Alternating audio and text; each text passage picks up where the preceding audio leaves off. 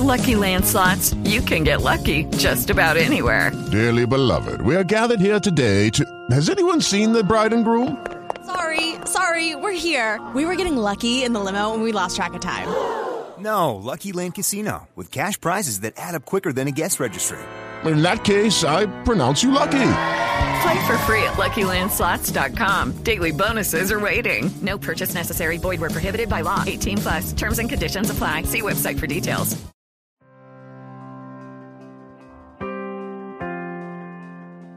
Como en la temporada pasada te ofrecemos una manera muy muy sencilla de apoyar el contenido que realizamos en este podcast y es a través de volverte uno de nuestros colaboradores a través de Patreon. Que digo yo que ya que colaboras con el cine español, pues colabora con el podcast de Esto también es política. Claro, sí es muy sencillo, tú solamente te metes en patreon.com barra esto también es política y ahí puedes donar pues el dinero que quieras.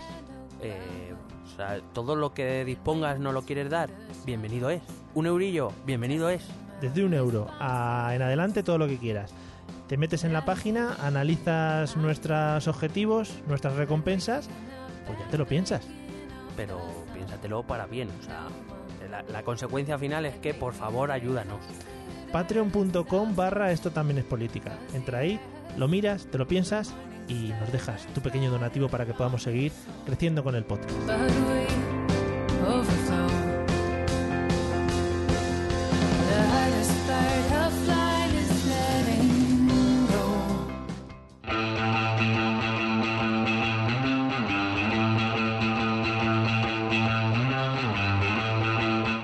Esto también es política.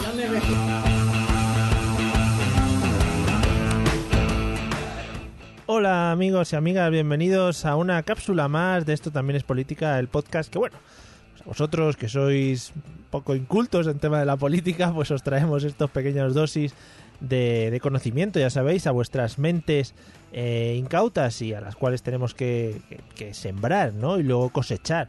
Y luego, bueno, pues igual las dejamos un año en barbecho, ¿no? Para que luego al volver a cosechar al año siguiente, pues estén mucho más, mucho más fértiles para poder seguir eh, culturizándoos desde nuestro pequeño atril que tenemos aquí en el podcast. ¿Qué tal, Miguel? ¿Cómo estás? ¿Ya? ¿Se acabó ya? Sí, sí. Estaba a punto, estaba a punto ya de quitarme los cascos. Esto típico cuando estás hablando con alguien que, que se empieza a enrollar Sí. y dejas el teléfono un rato, te vas, vuelves, sigue hablando. Así, pues así, está a punto de hacerlo ahora mismo. Bueno, pero justo. ¿Qué te pareció? O sea, lo mío ha sido el término medio, esos 30 segundos que he perdido, maravillosos, pero que, bueno, han dado pie a este maravilloso capítulo que va a ser ahora, ¿no? No, esos 30 segunditos que nos dan la vida, Mario. O sea, es así. Sí. ¿eh? Además, Nos, da, nos, da un, nos da un poco pie a, a alargar este momento, estos dos, tres minutos de decir muchas cosas sin decir nada realmente. Sí, sí, además, joder, venimos de un previo en el que hemos estado rememorando cosas Bueno, bueno, bueno. muy buenas. Entre, entre los mejores personajes de las series españolas y la canción que me has puesto nada más a conectar, Efectivamente, para que la gente lo disfrute, por si quiere ponérsela mientras nos está escuchando también de fondo, lo he recibido con el Bella Chao, que eso es un temazo que ahora lo está petando, y yo espero ya que Pitbull saque su remix. eh, y que diga Get Go West o algo así. Por favor. Y, de- y- y esas cosas que dice él, que no me acuerdo de ninguna ahora, porque la verdad es que me aborrecen bastante sus canciones. Bueno, vamos con la cápsula de hoy, que es una cápsula que... mm, eh, te, iba a decir, eh, tenía un pensamiento en la cabeza y te lo quería decir ahora al principio, si me permites. Sí, claro. por supuesto. Como si fuera tu programa, Vale, Mario. gracias. Eh, no sé si esta cápsula va a ser una de esas en las que vamos a poner en la balanza, digamos, la, la parte subjetiva y la parte objetiva y quizá mucha gente nos dé palos porque, porque se, se sienta más... eh, digamos porque tire más de sentimientos cuando tiene que juzgar una serie de, de casos concretos. No sé si es este caso al que nos enfrentamos. Bueno, que nos puedan dar palos es algo que entra Sí. dentro de, de lo posible en casi cada capítulo que, que grabamos o cada cápsula. Eh, yo he intentado, teniendo en cuenta que es un, es un tema, lo hemos traído porque está de actualidad, es un tema bastante sensible. Eh, he intentado, he intentado que lo vamos a hacer los dos, porque voy a precisar de tu colaboración. Oh, yeah.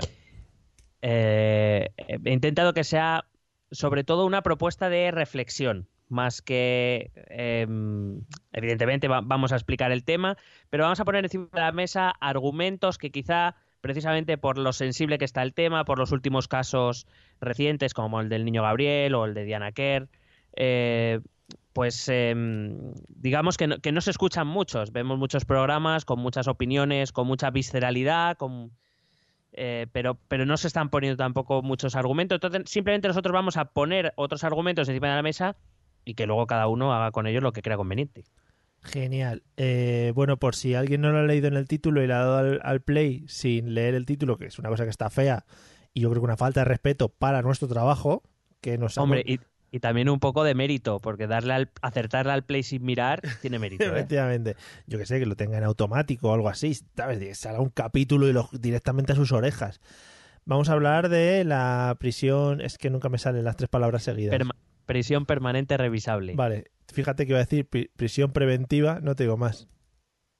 prisión preventiva recomendada. Lo dije el otro día ya, pero bueno, eh, efectivamente, por la prisión permanente revisable. Así que cuando quiera le damos comienzo. Pues eh, si te parece, te anuncio un poco la estructura de lo que quiero que sea el, esta cápsula. Uh -huh. Que ya aviso que ya me voy a pasar de los 15 minutos. Sí, ¿vale? es cápsula, cápsula larga. Ya sabéis que tenemos diferentes formatos de cápsula. Sí, la, la verdad. Eh, sí, esta es la dosis fuerte. Eso es. Entonces, pues bueno, un poco más o menos voy a empezar presentando qué es la prisión permanente revisable, cómo está puesta en nuestro ordenamiento jurídico y luego vamos a ir viendo un poco esos argumentos que venimos escuchando las últimas semanas, simplemente para, para, repasarlos, poner otros encima de la mesa que nos están escuchando, hacer un poco de comparativa con otros países y, y ahí lo podríamos dejar en todo lo alto. ¿Qué te parece? Vale, joder, maravilloso. O sea... Bueno, pues la prisión permanente revisable es una especie eh, de cadena perpetua uh -huh. por la cual el condenado solo podría recobrar la, la, libertad si demostrase estar rehabilitado tras una serie de, pla de, plazos de los cuales el mínimo, porque depende del delito, pero vamos, mínimo mínimo sería tras 25 años en prisión. Uh -huh. En algunos casos llegaría hasta los 35 años en prisión. Y eh, siempre y cuando previamente haya logrado acceder al tercer grado. El tercer grado, para quien eh, es una expresión que todos hemos oído hablar, pero vamos, para dejarla clara, es una especie de régimen de semilibertad donde, bueno, pues eh, parte del tiempo el preso puede estar fuera, pero otra parte tiene que pasarla dentro del, del centro de penitenciario.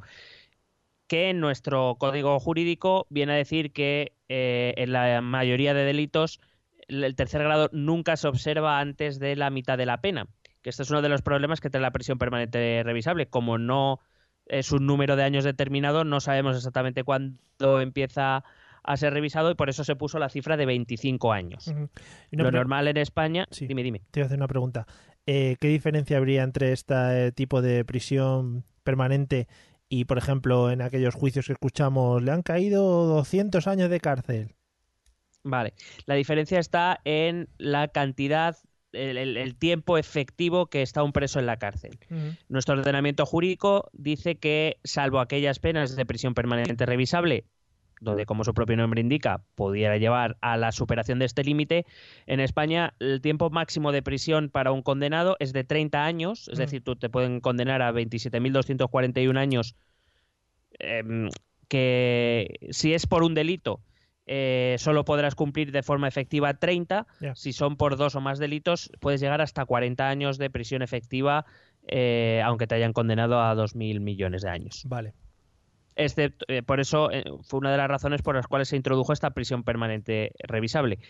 Una prisión permanente que debe ser revisable porque si no iría contra la Convención Euro eh, de Roma, que es la Convención Europea de Derechos Humanos, y no está permitido en ningún ordenamiento jurídico. Eh, y del momento de la cual tampoco tenemos mucha experiencia, y ahora, contaré.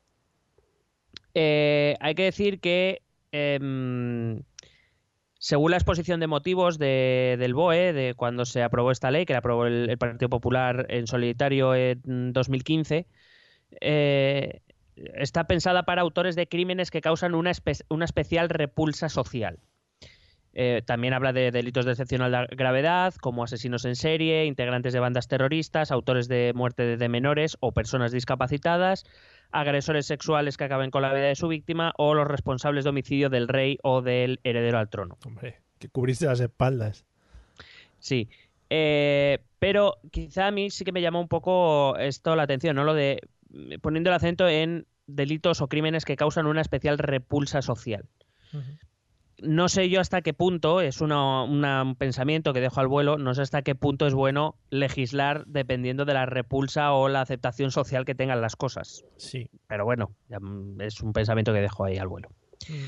Es una ley que entró en vigor el 1 de julio de 2015, el mismo día que entró en vigor la Ley de Seguridad Ciudadano, la- eh, Ciudadana, la famosa Ley Mordaza. En aquel entonces habló mucho más de la Ley Mordaza que de esta. Eh, y hay que decir que esta ley está recurrida ante el, co- ante el Constitucional. Todos los grupos parlamentarios, todos los partidos políticos, eh, salvo el propio Partido Popular, evidentemente, eh, llevaron el- esta ley a la- al Tribunal Constitucional en 2015. Eh, en aquel entonces estaban el PSOE, la antigua Convergencia y Unión. ¿Qué tiempos cuando estaba Convergencia y Unión? Qué bonito, qué recuerdos. Sí, el PNV estaba UPyD también. Hombre, gran partido y tuvo, bueno, una larga trayectoria. Está, por cierto, eh, han abierto unas oficinas de UPyD aquí al lado de mi casa. Sí, pues hace, hace poco. La- Bueno, no, no quiero hablar mucho porque ahora mismo no lo recuerdo exactamente, pero sé que uno de los portavoces de UPyD les- le estaban, esta- iba a entrar en un juicio o no sé qué. Pero fíjate, eh, fíjate qué ironía, ¿no? Que las han abierto en la calle, la calle Desengaño, que es como ya decir, oye, mira, estos son nuestros credenciales. A mí me parece que más honesto no lo podría ser. sí, sí, maravilloso. Bueno, pues sí, también eh, Izquierda Plural. Fíjate, Izquierda Plural. Fíjate. No existía Podemos, era antes de Podemos, ¿eh? Fíjate, ¿quién se acuerda ya de aquello? Vamos, o sea, Podemos ya existía porque era 2015, pero no estaba en el Congreso todavía. Claro. Porque fue el 1 de julio, hasta, hasta diciembre no entró. Qué tiempos. Y, y la mayor parte del, del grupo mixto también llegan, eh, firmaron esta, mm, em, este recurso ante el Tribunal Constitucional de esta ley que de momento el Tribunal Constitucional no ha resuelto. Claro, no ha tenido tiempo, no, están con papeleos.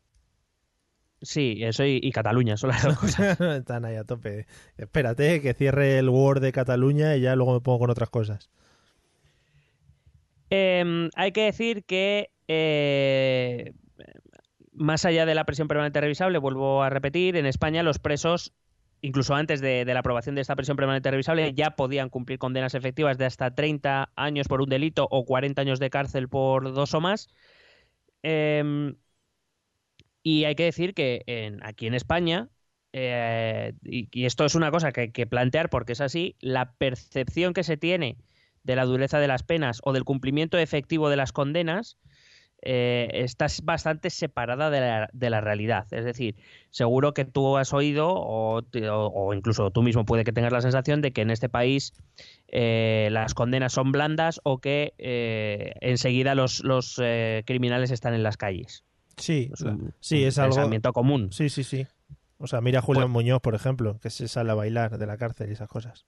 Sí, Ese es mi referente, ¿vale? No, no me extraña. ¿Y de, y de quién no? Me Hombre, pregunto. Por supuesto.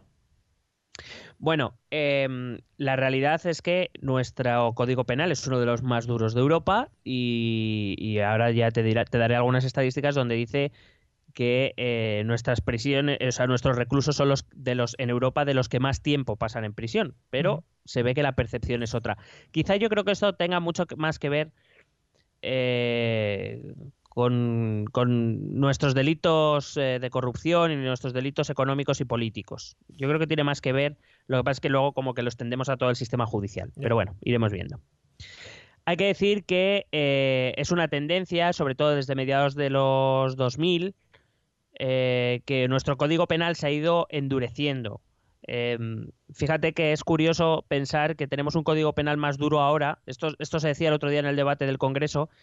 Y es verdad que la situación pues, puede parecer algo violento, pero es una realidad, es un dato objetivo. Nuestro código penal a día de hoy es más duro que cuando actuaba ETA. Joder. Es así. Eh, de hecho, por ejemplo, la famosa doctrina Parot, que fue, eh, que fue llevada a Estrasburgo y que algunos terroristas, eh, algunos acusados de terrorismo, bueno, condenados, perdón, por terrorismo, se beneficiaron de que el Tribunal de Estrasburgo dijo que se había aplicado esa doctrina a posteriori cuando no era legal aplicar retroactivamente los cambios eh, legales. La doctrina Parot viene precisamente porque nuestro Código Penal era bastante mm, era más blando a la hora de dar permisos o a la hora de dar ciertas concesiones a los reclusos de terrorismo y a través de la doctrina Parot se intentó que eso fuera más difícil. Digamos que ahí empezó una, una tendencia que ha hecho pues eso que, que nuestro, nuestro Código Penal sea uno de los más duros de Europa. No solo eso, sino que además el acceso a beneficios penitenciarios también es uno de los más duros. Pero seguimos teniendo la percepción de que no es así. Hay, que, hay que decir que a día de hoy la prisión permanente revisable solo se ha aplicado una vez. Eh, fue en una sentencia de julio del pasado año eh, a un tal David Oubel que reconoció haber degollado a sus dos hijas de 4 y 9 años en julio de 2015 tras hacerles ingerir fármacos. Antes de asesinarlas con un cuchillo y una sierra eléctrica. Muy bien. Hombre, muy bien. No, quizá no, muy ¿no? bien, no, claro. no. Era la ironía, sí. Bueno, pues eh, esa es, de momento, a día de hoy, es el único caso en el que se ha, se ha condenado con prisión permanente revisable. Y por lo, por lo que has dicho, eh, cumplió el tema de que fue, digamos, eh, tuvo bastante efecto social, bastante repercusión social. Eh, bueno, aquí ya la, la prisión permanente. eh, sí, sí, evidentemente. El caso, la verdad es que es bastante. Quiero decir, yo solo te he leído un resumen ya, ya, claro, claro. de, lo, sí. de lo que hizo este hombre y la verdad es que da bastantes escalofríos.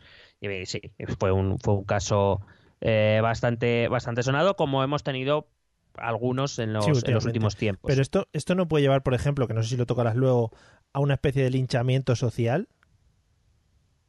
Sí, Ah, vale. Eh, eh, eh, quizá, eh, el- o sea, la cuestión viene precisamente que el endurecimiento de nuestro Código Penal o del acceso a los beneficios penitenciarios viene de esta tendencia a, eh, a que, bueno, en los- es verdad que en los últimos tiempos, en los últimos años, eh, pues hemos tenido algunos casos como muy em, muy mediáticos, Sí. ¿no? Que han, que han ocupado mucho tiempo en nuestros eh, telediarios o en nuestro o muchas portadas en nuestros periódicos y que quizá Sí, eh, no quiero que se me malinterprete, evidentemente. Es, o sea, lo que No, acabo no. de leer, ya te digo, a mí Sí, me sí. dan escalofríos y, y da, y da mucho miedo, ¿no?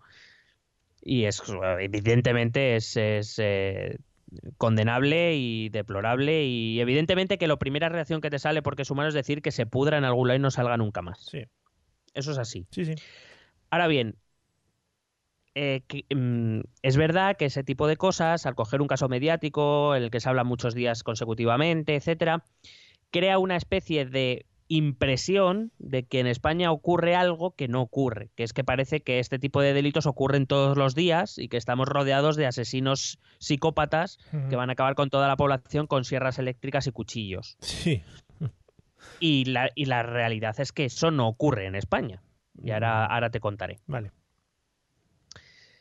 Hay que decir que eh, según un sondeo de Metroscopia, voy a ir dando datos que luego, luego seguiré comentando. Según un sondeo de Metroscopia para el país en 2015, eh, cuando se aprobó la ley, el 67% de los españoles apoyaba esta prisión permanente revisable. Eh, ahora una últimamente una encuesta de, de GAT3 para el diario ABC eh, ha, ha dicho que ese ya está entre un 70 y un 80%. Vaya. Hemos, eh, hemos oído los telediarios hablar de casi dos millones y medio de personas firmando en change.org la, la petición eh, para que se paralice la derogación de la ley del padre de Diana Kerr. Bueno, vemos que es un tema bastante sensible donde, por lo visto y según estas encuestas, la, la gente está muy movilizada. Si lees a expertos, y por expertos entiendo pues abogados penalistas, catedráticos de derecho penal, etcétera, la eh, o una buena parte, al menos de los que yo he leído, eh, el otro día de hecho leí un manifiesto de catedráticos de derecho penal que el- por el número de firmantes más o menos se calculaba que era un 80-85% de los catedráticos de derecho penal en España estaban en contra de la prisión permanente revisable por varios motivos. El principal al que aluden es que las penas de prisión de 30 y 40 años ya es- eran suficientes, es decir, que aumentar a más la pena no iba a disuadir a más delincuentes de, de hacer sus delitos. La diferencia entre estar 30 o 40 años en la cárcel a estar a lo mejor en el 45 o 50 tampoco es que es una gran diferencia en el fondo. Es lo que es lo que vienen a decir. Entonces, eh, bueno, em, si te, si te parece bien, pues voy a, voy a hablar un poco de esos argumentos que se dan a favor, que estamos escuchando en los últimos días a favor de la prisión permanente revisable y, y más o menos pues te cuento te cuento esas ideas que no escuchamos precisamente en esos mismos telediarios. Vale, el caso, lo- o sea, lo que me comentas ahora con la firma de estos catedráticos, eh, digamos que la conclusión así rápida es que en España nos dedicamos más a hacer caso a lo que dice Ana Rosa, ¿no? Por ejemplo, que a lo que dicen estos señores preparados. Eh, sí, bueno, de hecho ellos mismos dicen que, claro, que esto se debe sobre todo eso a, a legislar a, a base de, de reacción de reacción popular en el fondo. Vale. Y, claro, eh, la legislación penal, sobre todo, tiene unas consecuencias que quizá deberían ser. mm, esa, esa legislación se debería hacer. Un- esa expresión que tan eh, de moda se está poniendo también últimamente, que es legislar en frío y no, y no en caliente. Bueno, pues quizá, eh, bueno, estos catedráticos, por supuesto, son partidarios de sacar estos casos mediáticos del debate y estas, estas cosas. Ya, bueno, claro, sí, sí. Es que en España hay un problema y es que hay muchos seleccionadores de fútbol y hay muchos jueces también, o sea que estamos ahí, Sí, sí. Y presidentes del gobierno también. efectivamente. Bueno, pues eh, más o menos los he reducido como a ocho, ocho argumentos, que son los que más o menos estamos escuchando últimamente. Entonces, eh, antes te he dicho que me tenías que ayudar Sí. a ver cómo, si tú los tenías escuchados en tu entorno o solo en los medios, si sí o si no, no sé. No sé si has tenido algún debate sobre esto con gente de tus círculos de amistades o familiares. Bueno, a- alguno que otro, pero ha sido en plan, cuando salen las noticias, pues eso. Eh, igual no tan concreto, entrando en detalles con estos puntos, pero igual algún cuñadismo por ahí sí que he escuchado. Bueno, pues eh, vamos a ver si has escuchado estos argumentos. Venga, va. El primero de los argumentos a favor de la prisión permanente. voy a decir los argumentos de a favor de la prisión permanente revisable porque de los de en contra es que yo por lo menos no los escucho cuando veo los telediarios. o sea, No, porque sí. ahora mismo está todo como muy a favor de la, de la prisión permanente revisable. Y repito que no aquí, yo aquí no vengo a sentar cátedra, cada uno tendrá la opinión que quiera, simplemente vengo a traer argumentos encima de la mesa y que luego cada uno haga con ellos lo que quiera. Vale. El primero es que eh, la prisión permanente revisable disuade a los criminales de cometer delitos. Em, claro, hay, hay estudios universitarios, no españoles, lo digo por si tenéis confianza, si tenéis poca confianza en la universidad española, digo que no son españoles, eh, donde vienen a concluir que la severidad o que tener una mayor severidad eh, en las penas no disuade, que lo que puede disuadir es la certeza de que se va a cumplir el castigo. ¿Vale? Ujú. No, pero que, que poner, quiero decir, cuando ya tienes penas de 30 y 40 años, viene un poco a respaldar la teoría de los catedráticos de Derecho Penal, es que con penas de 30 y 40 años efectivos en la cárcel, de 30 a 35 o a 40 no hay una gran diferencia. Y el que se plantea hacer un crimen de este tipo, evidentemente estamos hablando de penas altas para crímenes eh, importantes, pues eh, no se plantea si va a estar un año, dos, cinco más en la cárcel cuando está decidido a realizar este tipo de actos. es que es eso. Aparte, yo entiendo que muchos de los crímenes estos que suceden, de padres con sus hijos, etcétera, etcétera, es gente que se le pira la cabeza, que tampoco no creo que se pongan a plantearse, oye, si hago esto voy a ir a la cárcel en ese momento. ¿Sabes? Igual. pues es- De, de hecho, es una de las razones por la que en España de momento solo hay un condenado por prisión permanente revisable, porque en el resto de casos la mayor parte de los tribunales vienen a decir que en muchos casos los autores de los crímenes, eh, pues eso, vienen, vienen a decir que perdieron la cabeza y que no estaban en plenas facultades, claro. lo cual no se podría aplicar. Eh, de hecho, por ejemplo, eh, a favor de esta teoría está el caso de Estados Unidos. Todos conocemos que Estados Unidos tiene penas mucho más severas. Hay estados todavía con la pena de muerte, donde, por supuesto, la cadena perpetua está más que normalizada. Eh, tiene un, un índice de población reclusa inme- inmensamente grande y aún así su índice de criminalidad es muy alto y no baja. Y da igual, y, y creo que más pena que la de muerte ya no puede haber. Ya, no, no. O sea que me refiero, no siempre tener penas más duras disuade a, a los criminales.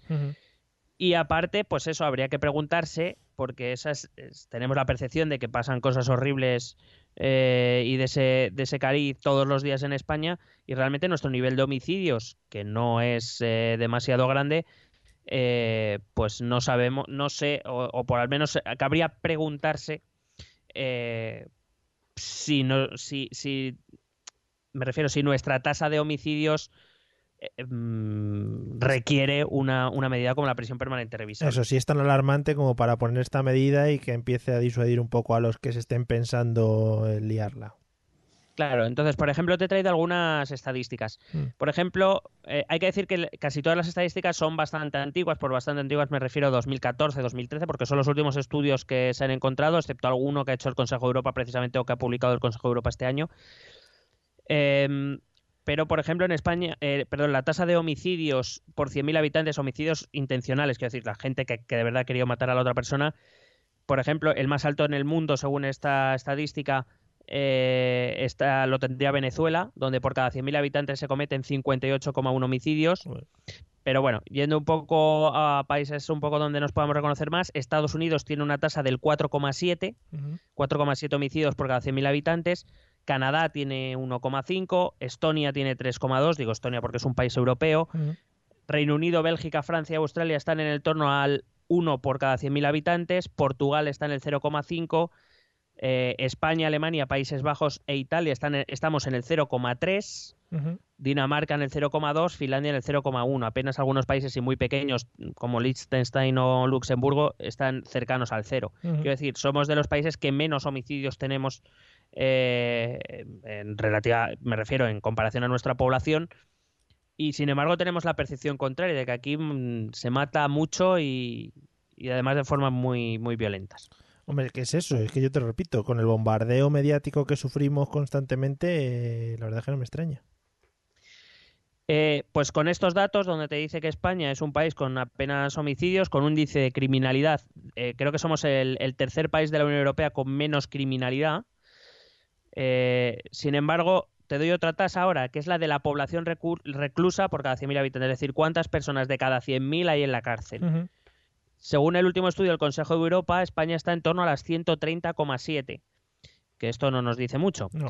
Pe- pero sí nos puede decir que, por ejemplo, Alemania ronda los 85, teniendo la misma tasa de homicidios, que eh, Países Bajos, teniendo también la misma tasa de homicidios, tiene 94, o que Italia, con la misma tasa de homicidios, tiene 113. Es decir, estamos por encima de todos ellos. Ujú. Eh, o que, por ejemplo, países que tienen más tasas de homicidios, como puede ser, por ejemplo, Bélgica, mientras nosotros tenemos 130,7, Bélgica está en torno a los 97, Reino Unido, bueno, Reino Unido es un caso aparte. Eh, Reino Unido es que es un poco como España, o sea, tiene un índice de criminalidad relativamente bajo y una población reclusa muy alta. Lo mismo le pasa a Portugal, hay que decirlo. Portugal, que es el país de la Unión Europea con menos índice de criminalidad y, sin embargo, eh, de los que más población reclusa tienen. De- creo que tiene algo que ver con, con un poco el mar. no sé por qué, pero Sí. bueno. Los latinos. Pero esto que indica Eh, que, que las penas son más duras en este caso, aunque se cumplen más. Eh, claro, que se cumple más porque hay más población reclusa dentro de la cárcel y que Ujú. son más largas. Eso es una combinación de ambas. De hecho, eh, te puedo seguir dando datos, como por ejemplo que eh, el índice de criminalidad, ya no estoy hablando solo de homicidios, estoy hablando de el índice de criminalidad es, por ejemplo, tres veces superior en Suecia y sin embargo su, su estancia en prisión es eh, diez veces inferior. Una, una- una un tiempo de estancia medio en prisión. Por ejemplo, en Francia el tiempo medio de, de- de cumplimiento de las penas está en ocho meses y medio, mientras que en España está en 21,9 meses. Estamos hablando de casi dos años de tiempo medio, teniendo en cuenta que hay mucha gente que va a prisión por, por casos menores, porque nuestro índice de criminalidad es muy bajo. Eh, o en Italia está en 13,7 meses, o en Reino Unido está en 9,1 meses, en Alemania está en 8,2 meses. Ujú. Repito, España está en 21,9 meses de media, ha dicho el Consejo de Europa. O sea que, eh, repito, y en índice de criminalidad solo estamos por encima de Portugal y Grecia. Eh, Italia, Francia, Reino Unido, Austria, Holanda, etcétera, tienen, tienen mayor índice de criminalidad y sin embargo sus, sus poblaciones reclusas son menores en, en porcentaje y el tiempo medio de estancia en la cárcel también es menor. Y, si, y si además es curioso porque tenemos como la sensación de que los demás países son más seguros que el nuestro. Joder. Los pigs ahí, ¿eh? De- volviendo ahí a ganar en una estadística. Antes éramos- En las mejores, siempre las sí, mejores. Sí, a tope ahí. Em, Y sin embargo hay que decir que, por ejemplo, en España, con toda esta cantidad de, de presos que tenemos, eh, somos uno de los, o sea, tenemos eh, el mejor ratio plazas eh, de, de cárcel a plazas ocupadas. Por cada 100 nosotros ocupamos 71,8 por delante de muchos países donde eh, tienen una sobrepoblación reclusa que, que- que da miedo. Ya, ya, ya. Bueno, claro, supongo que en países europeos, luego hablando de cárceles en, en América del Sur, etcétera, etcétera, eso puede ser una alegría.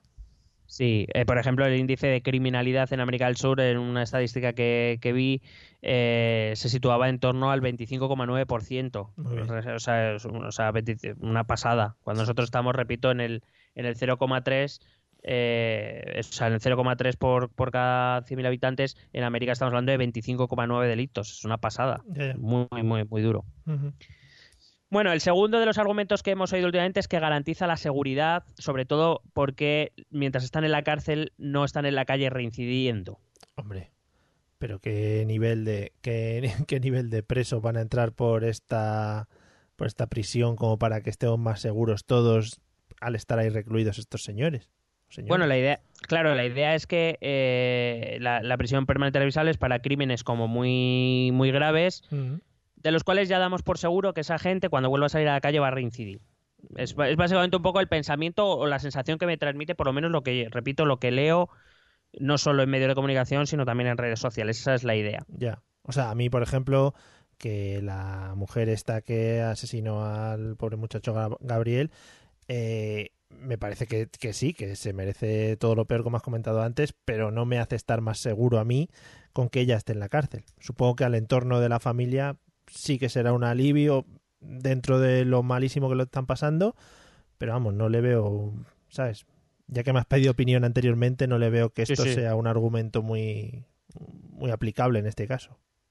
Bueno, en, en el caso del niño Gabriel no, pero, por ejemplo, podríamos hablar del caso del chicle, Bueno, Eh, pues, que, sí, sí. que- que, bueno que sabíamos que Diana Kerr no fue la primera a la que no, a la que intentó pues forzar sexualmente etcétera sobre todo además se suelen enfocar eso en, en- en delitos que incluyen agresiones sexuales como diciendo es que los agresores sexuales no se van a reformar nunca Ya. hay que decir que los estudios internacionales hablan de que la reincidencia de agresores sexuales eh, está en torno al 20% y según algunos estudios aquí en España está en el 20-30%. Lo digo porque es verdad que algunos los peores artículos lo sitúan en el 50% de reincidencia, algo que tampoco eh, leí un artículo al respecto, pero que tampoco ofrece de dónde saca los datos, mientras que este de, que se sitúa entre el 20 y el 30% sí que, que ofrece datos. En cualquier caso, eh, el riesgo de reincidencia puede reducirse con cosas que, por ejemplo, nosotros ahora no tenemos muy desarrollados en nuestras prisiones, según he podido leer a varios catedráticos de Derecho Penal, como por ejemplo programas de tratamiento dentro de las cárceles, programas de reeducación o programas de reinserción, que no, es- no los tenemos demasiado de- desarrollados. Aparte que decir, y esto hay que decirlo desde ya, eh, ninguna de estas medidas va a hacer que el 100% de la población reclusa deseche la idea de reincidir. Claro. Eh, quiero decir, eso hay que- es así, el, y, pero quiero decir, ni este tipo de programas alternativos, que como digo, lo, di- lo- lo dicen los expertos, ni la prisión permanente revisable tampoco. Claro que Quiero decir- tampoco no es magia, pero son ayudas que podrían ah, que podrían ser válidas en este caso. Claro. Además, hay que recordar que la Constitución española dice que las penas deben ser, eh, deben estar dirigidas a la reinserción del, eh, de, de la persona en la sociedad. Eh, Por ejemplo, critican mucho que no saben hasta qué punto ese, una prisión permanente revisable puede, puede ayudar en esto. Mientras que, por ejemplo, los programas de los que te he hablado, sí. Claro. Dice, el tercer argumento dicen que es que no es perpetua, que es revisable, que no es una pena, quiero decir, eh, que vienen a decirte como que es un- muy humana la, pen- la, la- las- la pena, ¿no? Ya, sí, que tienes la oportunidad ahí en un momento dado de, de salir. Claro. Fíjate que dice el convenio de Roma, este convenio de europeo de, de derechos humanos, que España firma y que por eso es revisable, dice que la prisión permanente revisable niega la esperanza razonable de alcanzar la libertad a través de la revisión de la pena, es Mm. decir, porque el, el preso sabe que va a tener una revisión de la pena, lo que no sabe es si va a ser favorable o no. Es decir. Eh, lo que se venía a decir en el convenio de Roma es que un preso debería tener derecho a saber cuándo va a acabar su condena. Y con esta prisión permanente pues no se, no se sucede. Hay estudios que dicen que tras 22 años en la cárcel eh, la persona ya ha roto todos sus lazos sociales, ya es una persona irreconocible, no se parece en nada a la que, a la que entró en la, prisión y que eso hace su evaluación psicológica y social mucho más difícil y además eh, hay estudios y los, los, profesionales se quejan de ello, de que faltan profesionales formados, criminólogos, no solo psicólogos, sino criminólogos, falta personal formado para evaluar a este tipo de criminales que se pasan tanto tiempo en una prisión. Evidentemente, pasarse 20 o 30 años de tu vida viendo un, la misma celda todos los días, saliendo al patio una, dos o tres horas al día, tiene que ser algo jodido. Te digo porque muchas veces también hablamos como de penas de prisión como si, ¿sabes? Pasan los años y sales. Joder, pues, pues yo no que, vamos, incluso ocho años, ya no te digo 22, ocho años en la cárcel, fáciles no tienen que ser. No, no, claro, claro. Pero bueno. Creo, creo yo, ¿eh? Sí, sí, sí. Bueno, otro argumento es que no es degradante. Eh, la cuestión es que, y aquí yo me declaro incompetente, ¿eh? simplemente lo que digo es que para decir que una pena como esta no es degradante, y vuelvo un poco, lo conecto con lo de antes, habría que saber cuáles son las condiciones en las que vive un preso. Quiero decir, habría que saber, pues eso, que, eh, las horas de, patio que tienen o qué patios tienen, los módulos de aislamiento, con qué otra población reclusa se relacionan, qué actividades tienen, tienen derecho al trabajo, no lo tienen.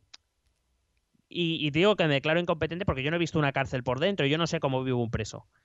Te digo que tampoco quiero saberlo en el sentido de no quiero vivirlo en mis carnes. Claro, no, igual de visita puedes pasarte, pero para vivir me encantaría que en algún momento alguien, eh, desde instituciones penitenciarias además, nos contase cómo vive un preso.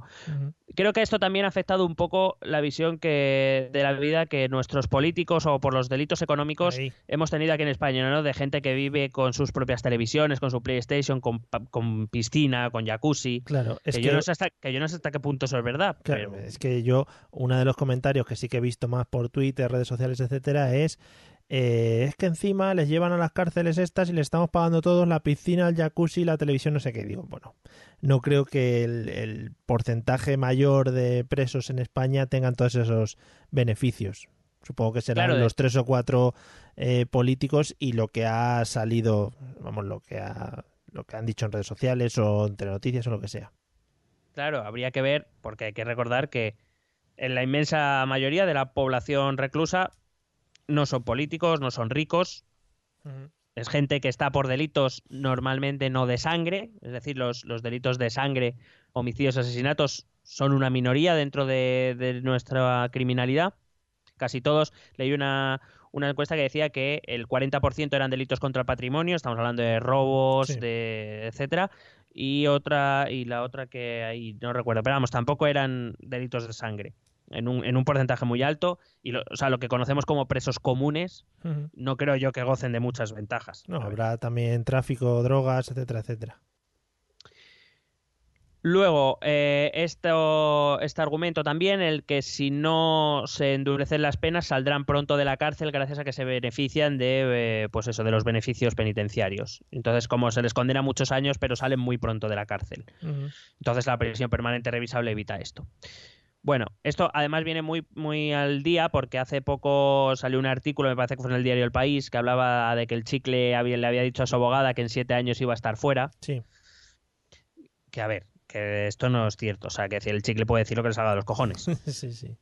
Pero primero, el chicle dice que va a salir pronto de la cárcel porque no se puede, porque es verdad que no se está pudiendo demostrar la agresión sexual a Diana Kerr. ¿Vale? Eh, pero para empezar, eh, primero habrá que ver la sentencia. Una sentencia por asesinato, dudo mucho que. Porque dice siete años, entendiendo que lo que quiere decir es que podrá alcanzar el, tercer grado a la mitad de la pena, es decir, que cree que se le va a condenar a 14 o 15 años. y, habrá que ver primero la sentencia a cuánto se le condena.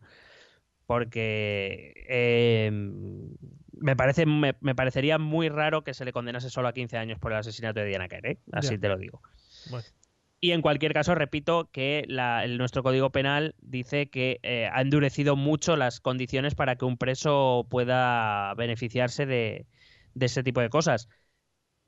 Y además te recuerdo, al, recuerdo al principio que se incluyó lo de que para delitos de especial relevancia social como que es más difícil todavía. Ya. La- o sea, que, que el chicle podrá decir lo que le salga de los cojones, pero primero hay que esperar el juicio y la sentencia para ver a, a dónde llegamos. Claro, pero igual que antes, llama mucho más la atención lo que pueda escribir este hombre a su abogado y le van a dar más bombo en televisiones que lo que realmente vaya a pasar o lo que realmente puede pasar con la ley en la mano. Claro, la cuestión es que el chicle dice esto, o dicen que el chicle le ha dicho esto a su abogada, y quien lo lee o quien lo ve está diciendo, pues es verdad, si es que es verdad. Claro. Pues es que, es que no es verdad. Es así, que es que no es verdad. De hecho, eh, hay que decir que de nuestra población recursa, solo el 16% de los presos están en régimen abierto y, eh, y aún así están controlados, evidentemente. Eh, y que, repito, que los criterios de concesión de ventajas penitenciarias son muy estrictos y, se han ido endureciendo con el paso del tiempo. Es decir, para tú acceder a los beneficios penitenciarios se tiene en cuenta no solo, como se cree, la, lo de la buena actitud, como, como se dice, buen comportamiento. Sí. No solo se tiene en cuenta el buen comportamiento dentro de la prisión, etcétera, que también se tiene en cuenta, pero también se tiene en cuenta como, por ejemplo, la gravedad del hecho delictivo. Es decir, Claro. no se te va a conceder el mismo beneficio si has robado en una casa que si has matado a una chica. Claro. ¿Por qué no? Porque evidentemente un delito más grave encontrará más difícil obtener beneficios penitenciarios. También dentro de estas condiciones está lo de la alarma social que te he dicho antes o la adaptabilidad que se perciba, que los expertos perciban en el, en el, en el preso. O sea, quiero decir, no todo el mundo sale de, de- de- de la cárcel muy rápido, no todo el mundo tiene beneficios penitenciarios tan rápido como la gente se cree. Otro de los argumentos es que tiene un mayoritario apoyo social. Eh, te he contado antes lo de las encuestas y tal. Y a ver, yo contra esto tengo así como un poquito de miedo. No sé si te acuerdas que nosotros hicimos una cápsula, que no sé si fue cápsula o, o programa- o- o episodio, creo que fue cápsula, donde veníamos a decir que democracia no es solo votar y que y ahí contábamos que eh, dentro de nuestra constitución hay algunas cosas que quedan fuera del voto Sí. por- porque no, porque qu- quiero decir, eh, vamos a votar si matamos a los judíos o a los negros o a los blancos Ya. o a los o a los heterosexuales. ¿Es que eso es votable? No. Entonces yo creo que hay cosas que se deberían quedar fuera de la votación popular o, o, digamos de la reacción popular. Y creo que esta es una de ellas porque, repito, estamos hablando de cuánto tiempo se va a pasar una persona en una cárcel. Ahí con esto te estás cargando uno de los máximos referentes del cuñadismo, que es el de eh, yo haría referéndums para decidir todo lo que se haga en mi país. Bueno, yo ya he demostrado en- también en algunos episodios y cápsulas que a mí el, el referéndum es una figura que me parece necesaria, es una figura que deberíamos poder utilizar más, pero que no podemos utilizar más ahora mismo. Porque ahora mismo los referéndum no se utilizan con unos fines, eh, vamos a decir, unos fines democráticos puros, sino que se suelen utilizar con intereses políticos. Sí. Y entonces, entonces ya no estamos hablando de la figura del referéndum o de lo que un referéndum debería ser, sino estamos hablando de otra cosa. Y aparte creo que hay cosas que no se deben poder votar, porque si no, eh, si por una democracia entendemos que es el gobierno de la mayoría, pero siempre respetando los derechos de las minorías, pues si lo votásemos todos, entraríamos en un riesgo de que los derechos de las minorías pudieran no ser respetados. Claro. Y en este caso estamos hablando de la población recursa- reclusa, que es una minoría dentro de la, de la población española, cuyos derechos deben ser respetados. Porque todo este debate tiene mucho que ver con qué tipo de sociedad queremos. Ujú. ¿no? Si queremos eh, una, una sociedad más punitiva o queremos una sociedad más eh, eh, que intente más reinsertar a, a la gente o que busque un término medio o que se, enca- se, se incline más hacia un sitio o hacia el otro. No quiero yo tomar posición, yo tengo clara mi opinión, pero no es este el objetivo de esta cápsula. Ujú. O episodio también, ¿eh? Ya te digo que Sí, igual por sí, el ya- tiempo cambio el título. Vale. Eh, y respecto a esto de tener mayoritario apoyo social, a ver, seamos sinceros. Volvemos a. esto también tiene mucho que ver con lo del referéndum y lo que acabamos de hablar. ¿Cuánta gente se conoce el Código Penal? Buh. ¿Cu- ¿Cuánto conocimiento tenemos de nuestro sistema judicial, de nuestro sistema penitenciario, eh, de cómo se consigue, de, de- de cómo se distribuyen las penas, qué tipo de población reclusa tenemos, eh, qué programas de reinserción tenemos, están funcionando o no están funcionando? No sabemos nada. en líneas generales, y me incluyo yo, es decir, yo Sí. porque, porque, por ejemplo, para hacer este capítulo o por otras razones, pues me puedo informar. Y aún así, repito, me declaro incompetente en muchas cosas. Pero en líneas generales, cuando hablamos del 70% de la población, como dijo el ministro catalán, un 70, un 80, dijo, está a favor de la prisión permanente revisable, ¿cuánto porcentaje de ese 70-80? O incluso, si me atreves, ¿y cuánto del otro 20 restante? Sabemos cómo funciona nuestro sistema penitenciario o nuestro sistema judicial. Muy pocos. Claro. Y aparte creo que es lo suficientemente importante como para tener un debate racional y no Ujú. un debate visceral que fue lo que vimos el otro día en el Congreso de los Diputados. Que si uno diciéndole que sacando al niño Gabriel, el otro diciendo mirad a, la- a los ojos a los padres de las víctimas y decirle que la prisión permanente revisable no es, no es una buena solución. Me parece nefasto y una vez más demuestra la clase política que tenemos. Es nefasta desde mi punto de vista.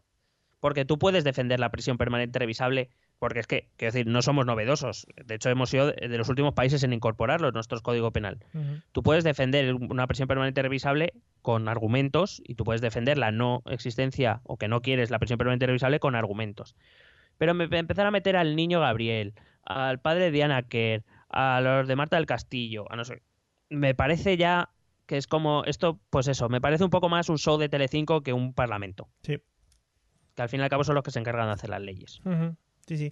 O sea que al final la conclusión es que, eh, como has empezado diciendo que hay cosas que no se deben votar, supongo que esta es una de esas cosas que deberíamos mm, dejar en manos de expertos por mucho que nos duela el perder la capacidad esta que tenemos eh, aquí en España de, de tratar estas cosas como si fuera una quema de brujas, ¿no? Eh, yo siempre digo lo mismo, es imagínate que tú o alguien muy cercano de tu familia, pues yo qué sé, hace algo en la vida que le lleva a. Sí. Te suelen decir, "Pues que lo pague, bueno, que lo pague.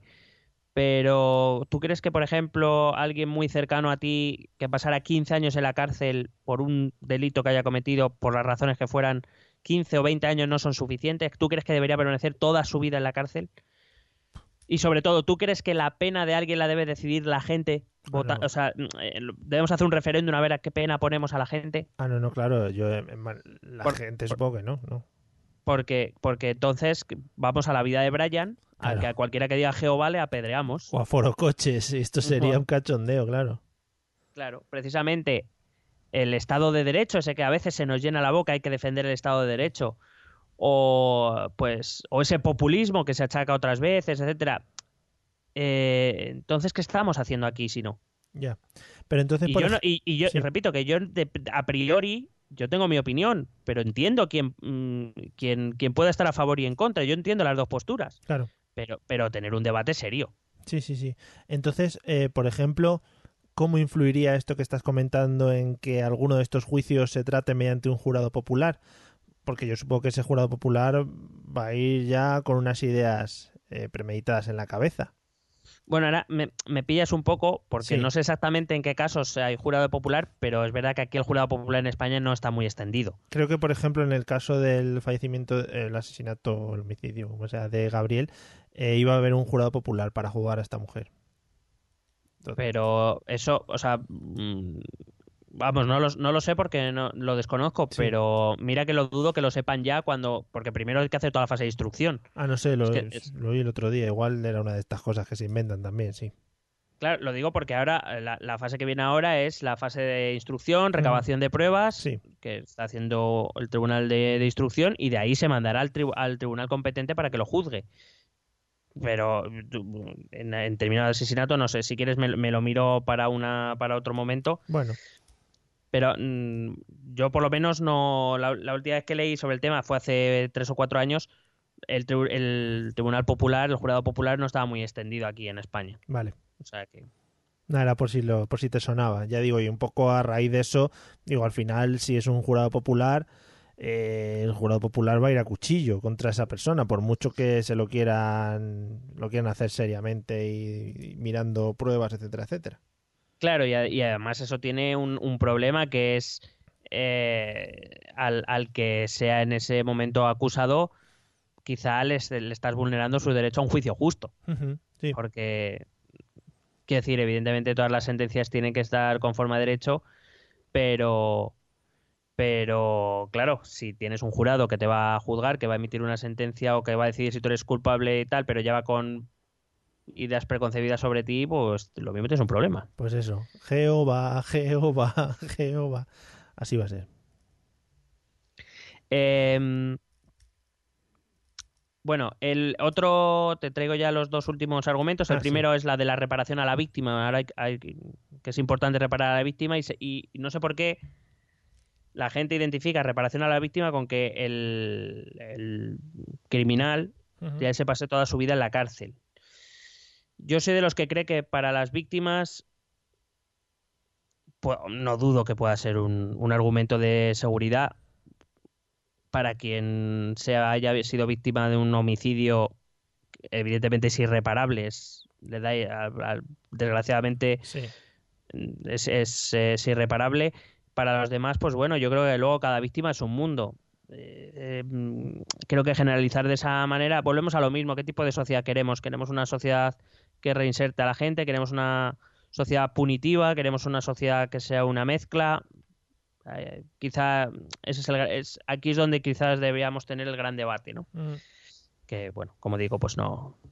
Y entonces, el último argumento que te he traído, y ya con esto acabo, es que eh, otros países europeos los tienen, tienen esta misma, esta misma pena. Ujú. Entonces, pues yo te he traído así un resumen de los principales países europeos Vale. que la tienen y ya, y ya con eso hagamos. Pues mira, voy a empezar con nuestros vecinos, con Portugal. Sí. Eh, Portugal eh, dice que es, eh, es uno de los países, uno de los pocos países europeos, esto hay que decirlo, es uno de los pocos países europeos que no tiene pensión permanente o revisable. Mm. Su máxima pena, la, la- la máxima pena que recoge su ley es de 25 años efectivos de cárcel. Por ejemplo. Sí. En Francia, la pena más dura, esta sí que existe eh, la prisión permanente revisable y se llama la perpetuidad irreducible, Joder. porque, joder, Claro, se introdujo a mediados de los 90 Mm. y eh, en casos excepcionales se establece una prisión efectiva ilimitada. Lo que pasa es que, bueno, este castigo eh, se destina especialmente a los condenados por asesinato de una víctima menor de 15 años, cuya muerte estuviese precedida o acompañada de violación, torturas o actos de barbarie. Desde 2011, desde 2011 se aplica también a cualquier eh, asesinato de autoridad pública y desde, dos- desde los atentados de 2016, tanto en París como en Niza, se aplica también a terrorismo. En Italia, la máxima pena es la también la cadena perpetua revisable. Eh, ahí se empieza eh, a revisar la pena a los 20 años de prisión para empezar a, a obtener los beneficios penitenciarios y eh, la libertad condicional solo se puede obtener a partir de los 26 años. Recuerdo que aquí en España la, la prisión, es- esta prisión se, empe- se empezaría a revisar a partir de los 25 años de condena. Mm. En Reino Unido eh, eh, también existe esta figura. El preso puede optar a la libertad condicional después de un periodo de tiempo que fija el juez, no es un periodo fijo como el caso de España o el de Italia que acabo de contar.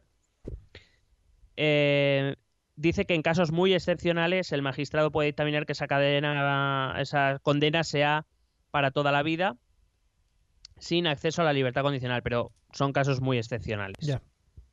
En Alemania eh, dice, bueno, la figura existe, pero el Tribunal Constitucional alemán dijo que, eh, que siempre debe darse una perspectiva de reinserción al preso y por eso eh, la revisión que se hace individual de cada caso mediante un magistrado diferente del que juzgó el caso originalmente se hace ya a los 15 años. No esperan tanto como en Italia o aquí esperamos en, en España.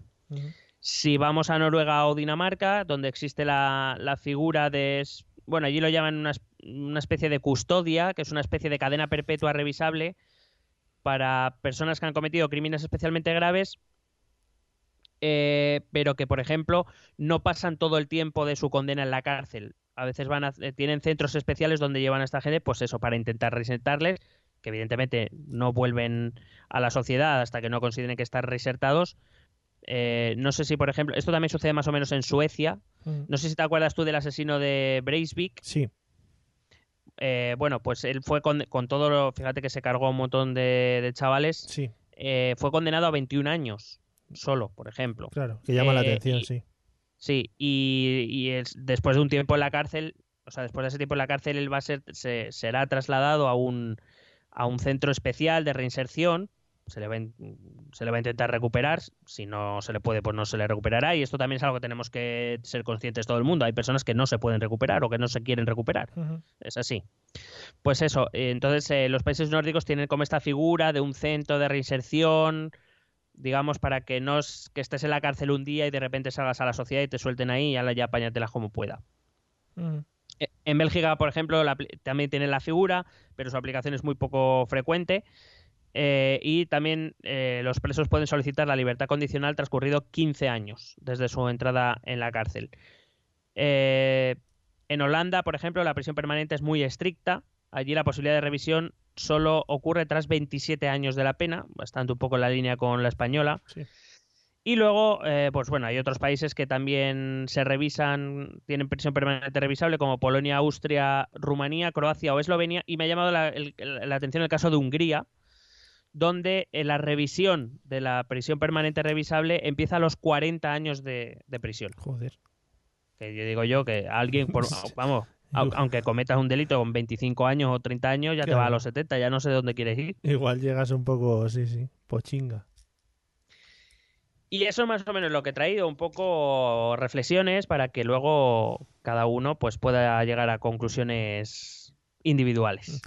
Estaba pensando yo una cosa, ahora mientras comentabas todos estos datos estadísticos de países europeos, que, que- que he aprendido una cosa, a ver, esto va a sonar un poco mal eh, para ti, he aprendido, lo- luego lo matizo, he aprendido una cosa desde que llevamos haciendo esto del- del podcast, he aprendido Sí. muchas más, una importante, ¿vale? Vale, un- vale. Un huevo de cosas. Pero una, Vale. y estaba pensando en ella ahora. Em, no sé si lo has querido llegar a transmitir, que yo creo que sí, y yo creo que lo hemos hablado un par de veces, y es que existen eh, en España y supongo que en, en el resto de países lo mismo, eh, una serie de profesionales y de personas que entienden del tema sobre las cuales nosotros debemos confiar para que lleven este tipo de asuntos. Es lo que comentabas. Eh, pues aquí habrá gente que sepa de penales, jueces, etcétera, etcétera, que se puedan dedicar a opinar con fundamentos sobre el tema de la prisión permanente revisable.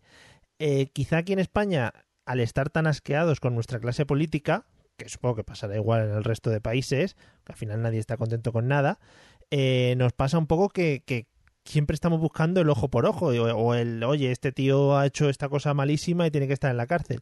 Pero ya te digo, creo que una, una de las cosas que he aprendido y que más claras me han quedado durante esta, durante esta etapa es eso, oye, eh, existen estas personas, existen estas figuras que se encargan de hacer este tipo de cosas. Al igual que yo soy experto en tal cosa y puedes confiar en mí para hacer este tipo de cosas en la que yo soy experto, debemos confiar en esta serie de personas para realizar estas tareas. Eh, ¿Me confundo? ¿Voy muy, muy mal o cómo va el asunto? Eh, no, yo, yo es que soy muy partidario de esa idea, por lo menos al menos de escucharles. Por- Porque yo no sé cuántos debates habrás visto en la televisión con pues abogados penalistas, con jueces de penal, con catedráticos de penal hablar sobre el tema. Yo es que solo he oído hablar a periodistas, a tertulianos, a políticos y, y a, y a quien pasaba por allí. Y, y evidentemente existe, y yo creo que, por ejemplo, esa es una de las cosas más bonitas que, que podemos hacer, que, que, oye, nosotros pues nos informamos, buscamos información, evidentemente en, en temas como este muy limitada, o sea, Claro. no, no podemos, igual que en otras podemos decir que, bueno, pues hemos leído más o, o estamos más informados, aquí yo me, me- ya te digo, me declaro incompetente en, en muchos aspectos, pero, pero es un poco que te- tenemos que pensar que, que a lo mejor no sabemos de todo, Hombre. y que hay gente que sabe que además eh, aparte que la sociedad nos funcionamos así quiero decir eh, educamos abogados educamos médicos para que no todo el mundo tengamos que saber de todo arquitectos eh, profesores bomberos policías tenemos de todo para no tener que hacerlo todo nosotros pero claro, si luego llegan estas cosas y no escuchamos a nadie de los que supuestamente, o sin supuestamente, de los que saben, pues, pues entonces, no sé. Sí, creo que hay que escuchar a la gente que sabe, siempre, siempre. Y luego podrás formarte tu opinión, evidentemente, porque que el hecho de que alguien sepa no, no significa que tenga la razón siempre. Claro. Pero creo que para forjarse una opinión o para formarse una opinión, creo que hay que escuchar o leer o, o- o, o sí, a- o, o escuchar un poco la, la opinión de los que realmente saben, porque Mm. si no, ¿de qué estás opinando? Estás opinando del aire. Efectivamente, qué bonito opinar del aire, de la, de la energía eólica, ¿no? Muy bien también.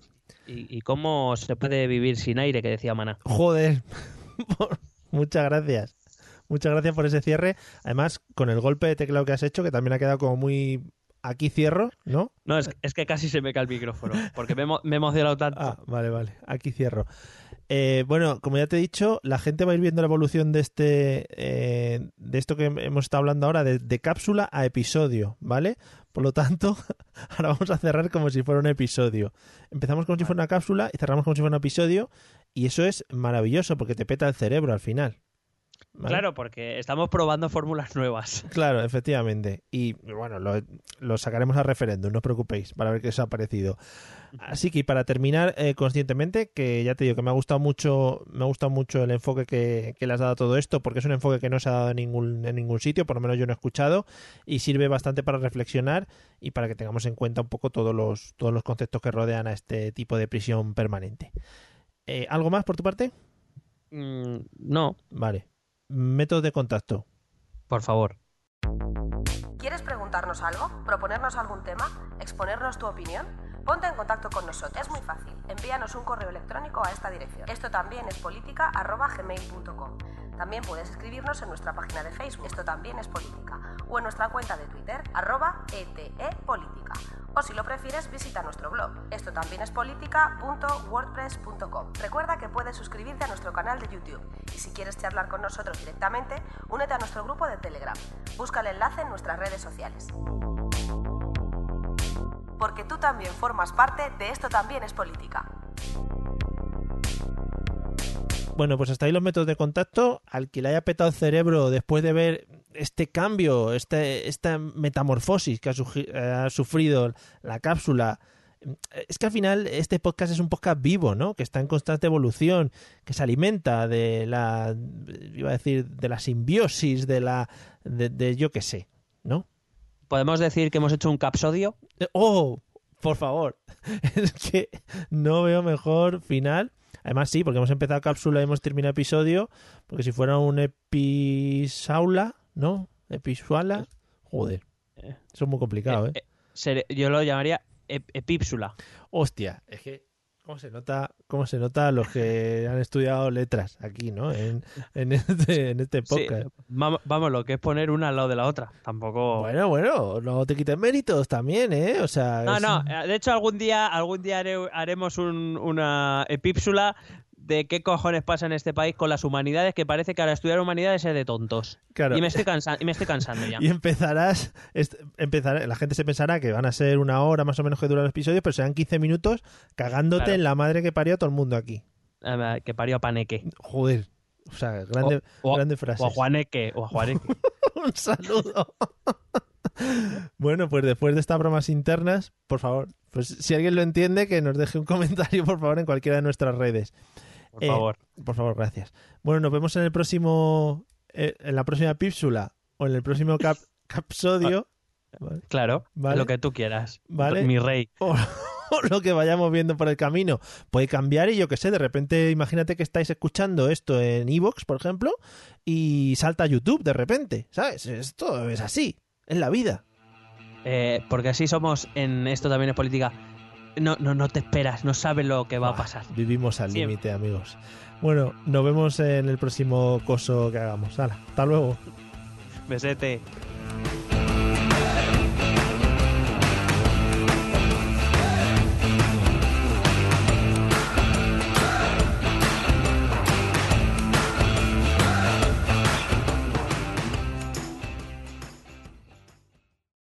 Lucky Land slots, you can get lucky just about anywhere. Dearly beloved, we are gathered here today to. Has anyone seen the bride and groom?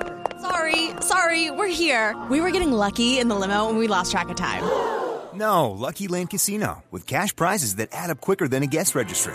In that case, I pronounce you lucky. Play for free at LuckyLandSlots.com. Daily bonuses are waiting. No purchase necessary. Void where prohibited by law. 18 plus. Terms and conditions apply. See website for details.